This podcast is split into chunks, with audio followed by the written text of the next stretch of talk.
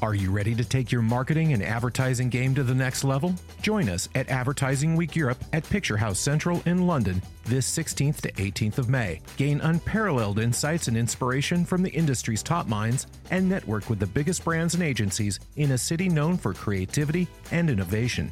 With top industry leaders from brands like Primark, Arla Foods, Uber, and Heineken inspiring speakers including talent supremo Simon Cowell and fashion designer Harris Reed, as well as cutting edge insights. This is your chance to stay ahead of the curve. From AI to brand insights to the latest in tech and everything in between, Advertising Week Europe has got you covered. Join us at Advertising Week Europe and discover why it's a must attend event for anyone in the marketing and advertising industry at any level. Register now at advertisingweek.com/europe and use promo code AW25 for 25% off of your passes.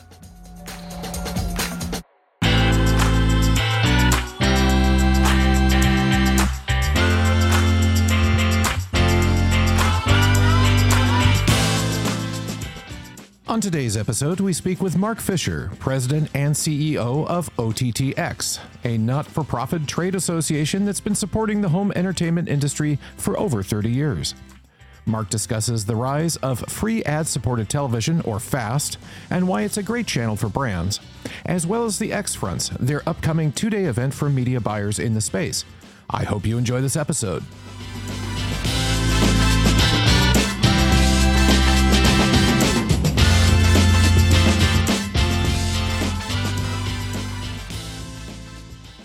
Mark, welcome to the show. I'm so pleased to have you on today, live. Well, not by the time anybody hears this, but live at the moment from uh, Las Vegas, one of my favorite places. Welcome. Thanks so much, and it's great to be here, Richard. You're president and CEO of OTTX. Tell us what is OTTX and what do you do there? Sure thing. We are a not for profit trade association. We've been around actually for over 40 years. Wow. Of course, not in the of course not in the OTT space. The um, but always with the mission of supporting the delivery of entertainment to the consumer, primarily at home. We we started out back in the 1980s as a as an association called the VSDA, a Video Software Dealers Association, where we were a, a, an association of mom and pop video rental stores. That, that was our, our beginning.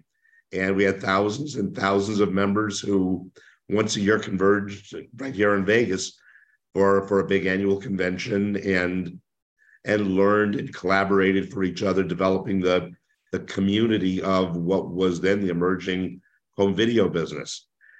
We evolved over the past 40 years and uh, and twisted and turned and pivoted as the consumer has found different means to access content in the home from the days of the VHS tape to the days of DVD to more recently uh, through what was originally called digital delivery, uh, EST or, or, or, TVOD, transactional video on, de- video on demand, into now uh, the AVOD and, and FAST ad supported space of, uh, of delivering content over the internet into the home. So we've, uh, you know, as a trade association, as a not-for-profit trade group, you know, we, you know, our, our, we primarily provide a platform for our community to to collaborate and and to be a community, learn from each other, share with each other. We hold we host conferences. We have a, a variety of, of committees and and councils that work on on projects from best practices to standard setting uh, and a, a, lot a lot a lot of meetings and opportunities for the community to gather amazing well i I go way back, so I remember VHS. I remember mom and pop shops. I remember all of that. I remember, you know, the the Blu-ray versus HD DVD war. That you know, unfortunately, I landed on the HD DVD side, but that's a whole other. um, so tell me, you know, I mean, you've seen a lot of evolution then in in the past many years, and probably see more and more every day. What are some things along the way that have surprised you about how all of this entertainment delivery has evolved over time? Well, quite frankly, I mean, there, there was a day that entertainment was when you thought of entertainment, you thought of Hollywood. Mm-hmm. And you thought of big studios, you thought of all major content, you thought of everybody watching basically the same thing, whether it's on television, everybody watched the same thing every Thursday night, or whether it was the theaters, everybody was watching the same hits in the in the theaters. I think that the the the, the biggest change and the, the change I think I'm I'm um that's most gratifying for me to see in our industry. And and you ask about where I'm surprised, and I, I'm, I'm surprised we're finally getting there. Is that this industry has developed into one that is a much more global, much more egalitarian, and much more diverse industry than it had been for the the the, the, the many many decades of uh, of being simply Hollywood. And do you think that is because of the delivery methods now in play? I mean, we're really, you know, the internet's global for the most part. You know, yep. they have to, you know, kind of serve up different things in different regions, but you know, we really many of us have all the same access to the same entertainment now. I mean, is that does that play a large part in that? Absolutely, and, uh, and look, I, am here in Vegas because I'm here at NAB, the the Broadcasters Conference. Yeah. And uh, it used to be you'd walk around NAB and you'd, you, you'd see uh, equipment for uh, for the traditional broadcast TV. Now it's all it's it's all about it's all about streaming, and it's all about uh, how I don't want to say easy it is to get into the streaming business because it isn't. It, it, it's still a a very complicated business to do it right. However, it's a whole lot easier than it was when when it was monopolized by uh, a, a, small group of of, uh, of Hollywood film companies. Uh, the, the, globally, the internet provides, as, as you said, the inter- internet provides access around the world. But it's not just about access; it's about it's about awareness as well. I mean, even though uh, we have access to to so much content I, I walk into our family room and my wife is invariably watching Korean programming. We never would have heard of Korean programming five years ago. Yeah. So it, it, it, it's it's awareness as well and, and promotion. I mean, like Netflix has done an amazing job making the consumer aware of a variety of programs, documentaries, you know, when I was growing up, documentaries were something that you watched because you had to. Yeah. Not because it was it, it, it was entertaining or, or or something that you were driven to watch. Netflix made a whole business out of out of bringing documentaries to the consumer, and now that's proliferated. There's just so much more available today. Yeah, it's it's it's really amazing to say. I mean, that's an understatement if ever there was one. Tell me about the X fronts. So last year, our board of directors, our, board of directors is, is, is composed of primarily uh, companies that are in the AVOD and FAST space, as well as uh, as uh, TVOD and and SVOD as well. But uh, our, our, our board of directors suggested that we need our industry needs a vehicle for not just the largest of uh, of the streaming or AVOD or FAST platforms to get their message out to the the media buyers of, about who they are, who their who their consumers are, and what they have coming up next year. The the traditional upfronts in New York, but the the the, the rest of the community needs an opportunity that to have that voice as well and at the same time just have an opportunity to to gather as you know, the largest gathering of that community so last year in in los angeles at the skirball cultural center we we brought together our for our first x front x fronts about 300 people uh, we had presentations from a dozen and a half uh, platforms channels networks uh, ranging from companies like uh, like Cinedigm and and Chicken Soup for the Soul to small emerging, just starting up uh, platforms and, and and channels. And and single individual channels.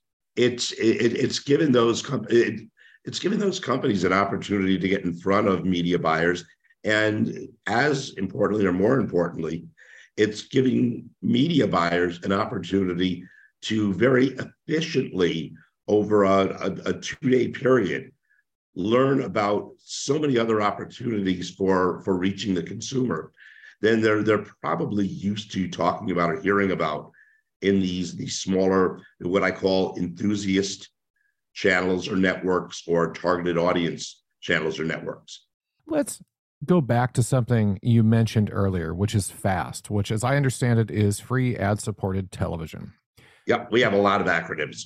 Yeah, you do. SVOD, AVOD, TVOD, FAST. I, I, I hate to don't forget PVOD. Yeah, yeah. There you go.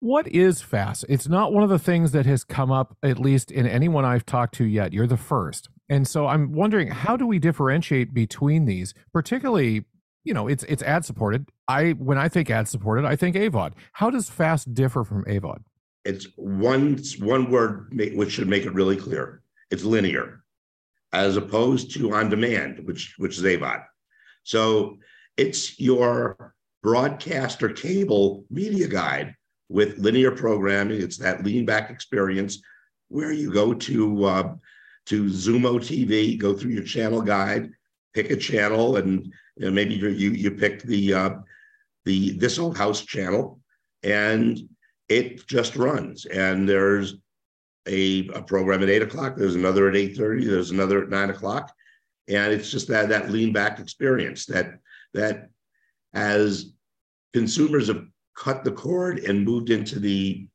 uh, the OTT only space, it's an experience they haven't had.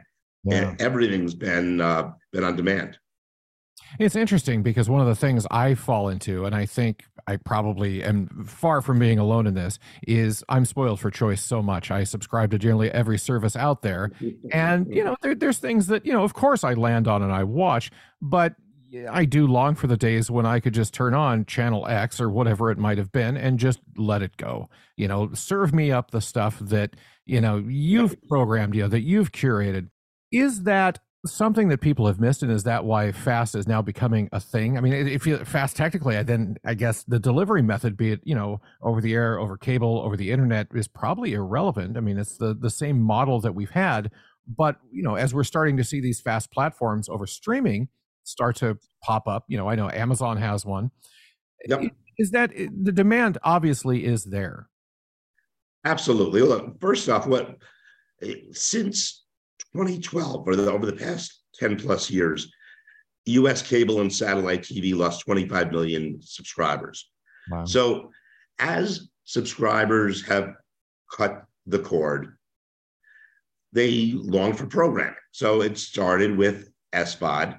I think the, the, the, the, um, the original logical evolution was you cut the cord and you started watching more Netflix and you added Hulu. So, you got some TV programming. Then eventually, when when launched, you'd add Disney Plus or HBO Max, uh, and maybe you'd you'd spend a little bit more money and add a virtual MVPD like uh, YouTube TV to get more more broad programming and more channels. Well, it wasn't too long before people maxed out on the number of subscriptions that they were willing to pay for. Yeah. Uh, but now they'd already cut the cord and they still wanted a lot more programming. And eventually, and I think that uh, that the pandemic gave people time to explore, eventually people found their way into both AVOD and then eventually fast fast programming. So uh, it, it, it it allows that consumer to not only watch what they're paying for in SVOD, but watch that broad variety, especially when they, they want when they have. Uh, you mentioned uh, uh, having so much choice, but there there's there, there's a point where people have choice fatigue, mm-hmm. and at, at some point, people do just want that that lean back experience. But be, beside that, there are there are a whole lot of other things that have accelerated it. For one thing, the connected TV. If you buy any TV today, it's going to be a connected TV. And though not everybody connects it to the, the internet when they bring it home, most do. When you connect your TV, first thing that pops up is do you want to watch live TV? When you click yes, you're not taken to traditional broadcast or over the air TV. What you're taken to is the Vizio, for example, fast programming. And that's helped consumers find their way to fast programming, explore their way through fast programming, and find just how much is available. I mean, I like I I always took pride in, in, in being very efficient in my uh, my viewing habits and never watching anything unless I had recorded it back on my on my TiVo.